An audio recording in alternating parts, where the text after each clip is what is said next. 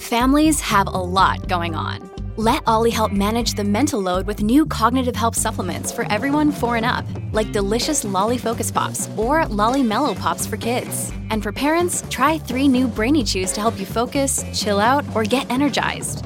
Find these cognitive health buddies for the whole fam at olly.com. That's O L L Y.com. These statements have not been evaluated by the Food and Drug Administration. This product is not intended to diagnose, treat, cure, or prevent any disease.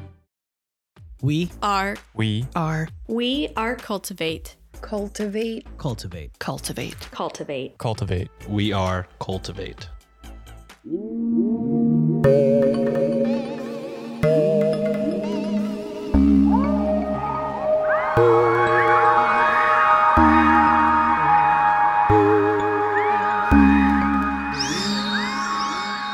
Welcome back to another episode of Weird Distractions Podcast, a podcast where I, your host Alex, rotate in discussing true crimes, conspiracy theories, paranormal stories, folklore, and a little bit of this and a little bit of that to provide you, and more than likely, what your local corkboard maker would consider a weird distraction from everyday life. This week, I'm going to be discussing another true crime case, but before we dive into that, I do have a bit of housekeeping, and I need to tell you what I need a distraction from. If you just want to dive right into the case, I suggest you skip about three to five minutes. In terms of housekeeping, I just want to give a little reminder that there will be a new Weird Spam episode out for folks on the Here for the Weird tier over on Patreon. This is a monthly series where myself and a guest read all the weird spam and scams we receive. Head on over to www.patreon.com slash weird distractions podcast to learn more about both tiers and consider joining the weird fam we have over there. In terms of a distraction this week, I need a distraction from the fact that Halloween has come and gone. And I feel as though I didn't get to celebrate it like I wanted to, which is silly because I did do things, but it's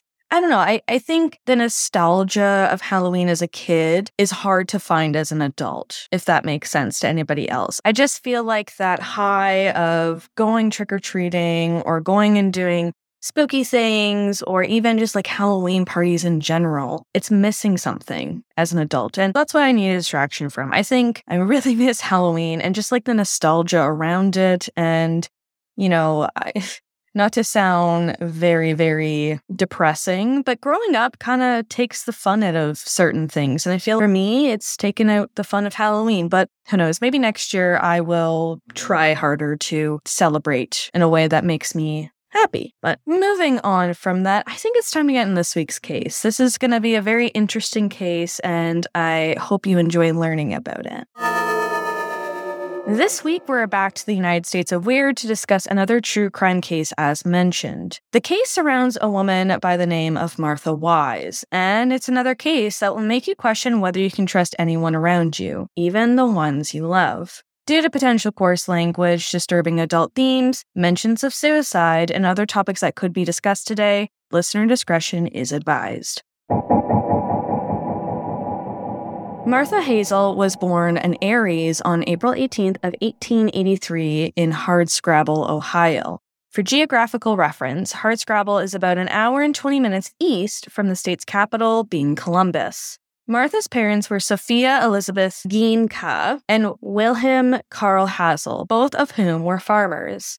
Sophia was originally from Germany, while Wilhelm was from Hardscrabble. That's kind of all I could find, really, about Wilhelm. Martha would eventually have a brother named Paul, who was born in 1895, and some sources claim she had other siblings. However, Paul seems to kind of be the only one identified from the websites I came across. In terms of her childhood, I came across some old newspapers that painted an interesting picture of Martha. For example, in a direct quote from the Akron Beacon Journal dated May 7th of 1925, quote, Here are some of the things they tell of Martha Wise. They say that she was her mother's favorite daughter and that as a child, when she could not have her own way, she would lie upon the floor and scream and kick. End quote. Which, not to be judgmental, because once again, I do not have a child, but don't most kids do that at a certain point in their life? If they don't get their own way, they kind of have what we call a temper tantrum? No? Maybe? I don't know. Just to me, it was very interesting that this article was like, oh, she would lie on the floor and scream and kick. It's like, I, I feel like kids do that. even in 2022. But hey, what do I know? Martha more than likely spent many days and evenings working with her family on the farm, milking cows, driving them to the pasture, churning butter, and more. The older Martha got, the more that society wondered if she would marry, especially if she would marry another farmer. According to Murderpedia, by 1906, then 23 year old Martha met a man named Albert Wise at a box social. Albert was about 36 years old at the time, but the age gap didn't seem to affect the two, as reports claim that they were married by 1909. The marriage wasn't sunshine and bliss by any means, with resources hinting that Albert may have seen Martha as more of a farmhand than a wife. Basically, it seemed as though he wanted her to help around his 50 acre farm, which I get given her farming experience growing up. I'm sure it seemed like a match made in heaven for him. Even when Martha was pregnant, Albert seemingly had her working hard, manual labor jobs such as plowing the fields, creating slop for the pigs, to name a few tasks. As well, Martha was reportedly expected to complete all the household chores, all the baking and cooking, and the cleaning. I'm not sure what Albert did or if the work was considered to have been split evenly, but based on the tone of the information I came across, I'm going to say a lot of the expectation and responsibility fell on Martha. As if I'm not painting kind of an already stressful situation as is, things took even more of a turn when the couple's first son, Walter Austin, passed away suddenly. Walton was born on August 14th of 1909, but he passed away on September 24th of that same year. The couple would go on to have four more children, Lester, Everett, Gertrude, and Kenneth. On May 8th of 1922, at the age of 52, Albert suddenly passed away. 40-year-old Martha was now a widow with four children, a huge farm, and just everything else that she needed to take care of and, you know, process her own grief.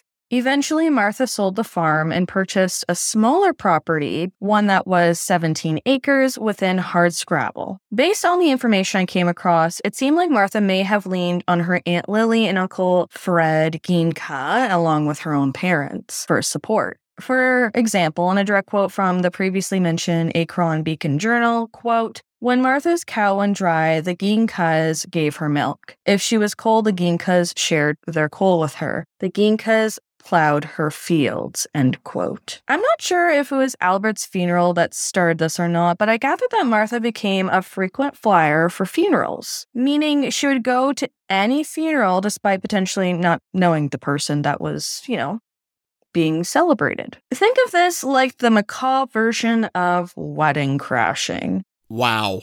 And in a direct quote from the Murderpedia website to paint more of a picture of this whole situation, quote, Wise's main source of diversion during this period was funerals. She seldom missed a visit to any funeral held in or near the town, whether she had known the deceased or not. When questioned, she simply said that she liked funerals. Her odd behavior and fixation on funerals became more noticeable, and she began not only attending funerals, but openly crying and lamenting at them, no matter who died. End quote. There is a part of me who wonders if maybe she did this after Albert's death to deal with her grief. I mean, I've probably said this before on the show, but everyone grieves differently. Another layer of her behavior around this time seemed to be that she was unable to tell the full truth. For example, neighbors alleged that they were unsure when Martha's stories were real or fake due to her over exaggeration. But her neighbors also acknowledged that Martha was always willing to lend a hand when needed. So I don't want people tuning in to solely get a negative shifted perspective of Martha. Anyways, Martha would reportedly find love again with a man named Walter Johns, a seemingly local farmhand. Accounts claim that Walter was younger than Martha, which at the time, her family, friends, and probably the society around her, they, they had a problem with that.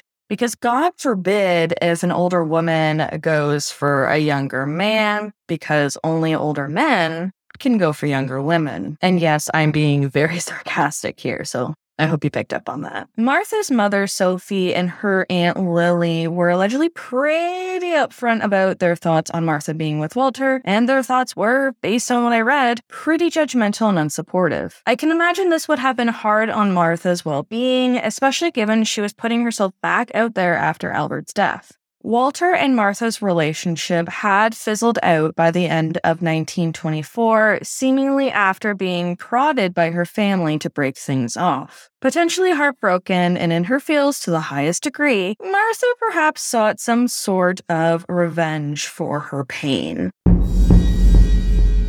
In late November of 1924, to celebrate American Thanksgiving, Martha and her family gathered for a meal. This meal ended with Sophie and six others becoming sick to their stomachs. At first glance, it may have looked like food poisoning, especially when some of the attendees began to feel better. Sophie, Martha's mother, was not one of those people, though. Sophie would seemingly get worse, with her eventually passing away at age 72 on December 13th of 1924. The loss of Sophie was quickly overshadowed by more blows to the family. When Martha's uncle and aunt, Fred and Lily Gienke, and their children began experiencing stomach pains.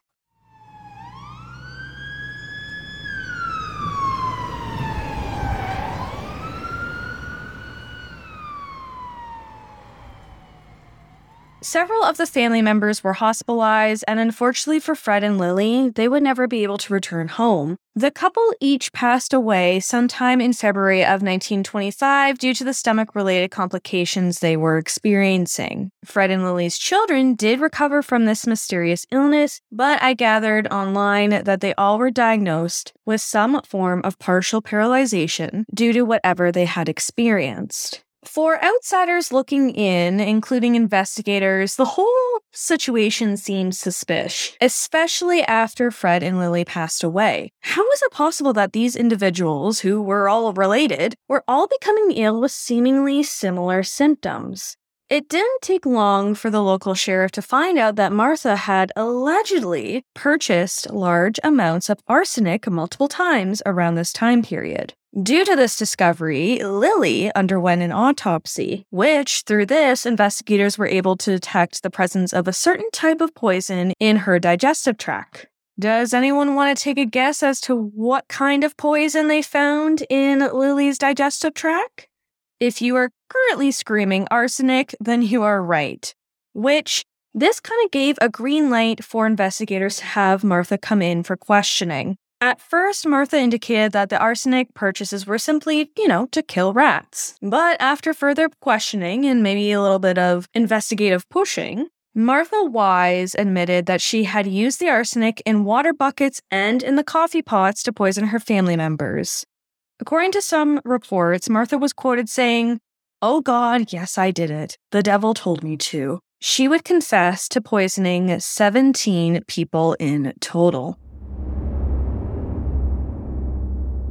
Now, when it came to her trial, it it was a wild one based on what I came across online. I think she was only charged for murdering her aunt Lily, and I'm not sure as to why she wasn't charged with the deaths of her mother, Sophia, or her uncle Fred. Maybe it was due to lack of evidence. Maybe they didn't come back with an autopsy for either of them. I'm not really sure. Regardless, it didn't seem clear that she was ever charged for the poisonings, specifically for the family members that didn't pass away due to being poisoned. And even though she did admit to being guilty for murdering people, that kind of changed when it came to her actually showing up in court. She reportedly pled not guilty to the murder of Aunt Lily when she was presented in front of a grand jury on March 23rd of 1925. According to Murderpedia, Martha told the jury that she was all about attending funerals, you know, that old song and dance. But when Martha didn't have any funerals to attend, she alleged that she was driven to create her own, if you catch my drift. By April 7th of 1925, Martha was indicted on first degree murder. Her trial began on May 4th of that same year, and here's where things become a little bit confusing. Martha's lawyer's name was Joseph Pritchard, yet the prosecutor's name was also Joseph, being Joseph Seymour. I'm wondering if there's like an unspoken code that you have to be a lawyer if your name is Joseph, or if this is just kind of a fluke. Anyways, Martha's lawyer indicated that she was not criminally responsible due to her mental well being. He further argued that the way Martha's mother and aunt had treated her when she was dating Walter also set her back in her mental health. But there were a couple of setbacks in which I'm going to directly quote Murderpedia again to explain what those were. Quote, a number of setbacks plagued the defense, including the May 6 suicide of Martha's sister in law, Edith Hasel, and the subsequent collapse of her husband, Fred, both of whom had been prepared to testify for the defense. And then the recantation of the testimony by a man named Frank Metzger, who told the prosecution on cross examination that the defense had asked him to perjure himself to support claims that Martha was, quote, insane, end quote. On top of all this, Martha also took the stand on her own behalf. And I'm not a legal expert, but from other cases I've heard of where the defendant has taken the stand for, you know, for themselves, it never seems to end well. I'm unsure as to what Martha exactly said, but it didn't seem to sway the jury. And I say that as resources claim that the jury only took an hour before finding Martha guilty for first degree murder. However, they did request mercy for Martha. So who knows? Maybe her taking the stand helped in that notion. Martha will be sentenced to life in prison with a term that that she would only be freed by executive clemency. Based on what I gathered during my research, Martha was a model prisoner. Which always sounds weird in titling in that way because basically it just means that Martha demonstrated good, non destructive behavior, but model prisoner is always, I think, the label they slap on folks in that situation. By 1962, when Martha was about 79 years old, Ohio Governor Michael DiSalle, and Apologies if I'm mispronouncing that, but he commuted Martha's sentence from first degree murder to second degree. She was granted parole at this time due to this, but had nowhere else to go. Allegedly, living family members didn't want to take her in, and presumably due to her history, retirement homes also didn't want to house her. Because she had nowhere to go, she returned to prison, meaning her parole and her sentence would be revoked. Martha remained in prison until 1971 when she would pass away at the age of 88 on June 28th. She would be buried at the Oakdale Cemetery in Marysville, Ohio. Now, let's wrap up this week's distraction. When it comes to a murder within the family, I think we as a society become weirdly fascinated with the who, what, when, where, and the most importantly, the why. Family, to some, is the most supportive group of people in your life, but to others, it can cause great distress and trauma. When it comes to Martha's case, it seems as though her family may have been supportive to a degree. But that changed when Martha pursued someone younger than her. Her fascination around funerals is also interesting.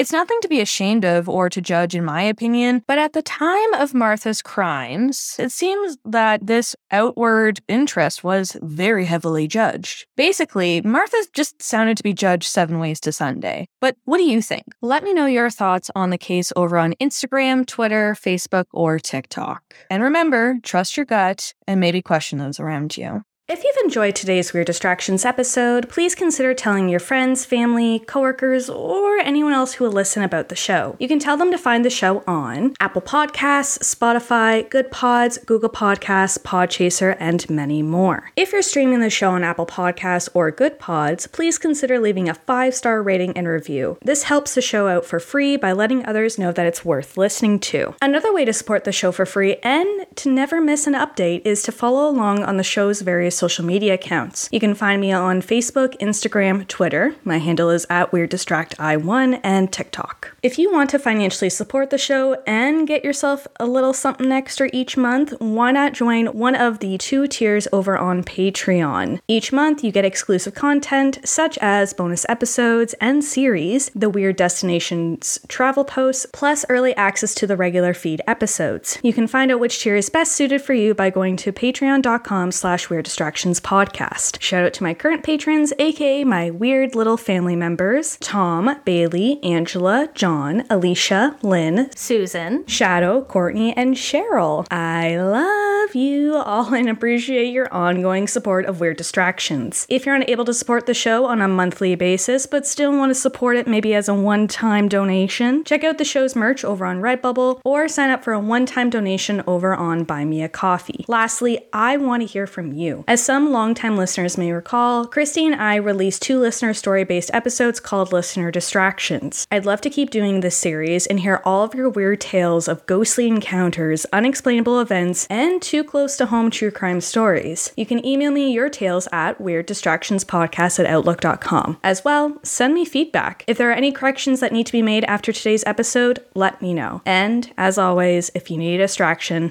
I got you. Bye.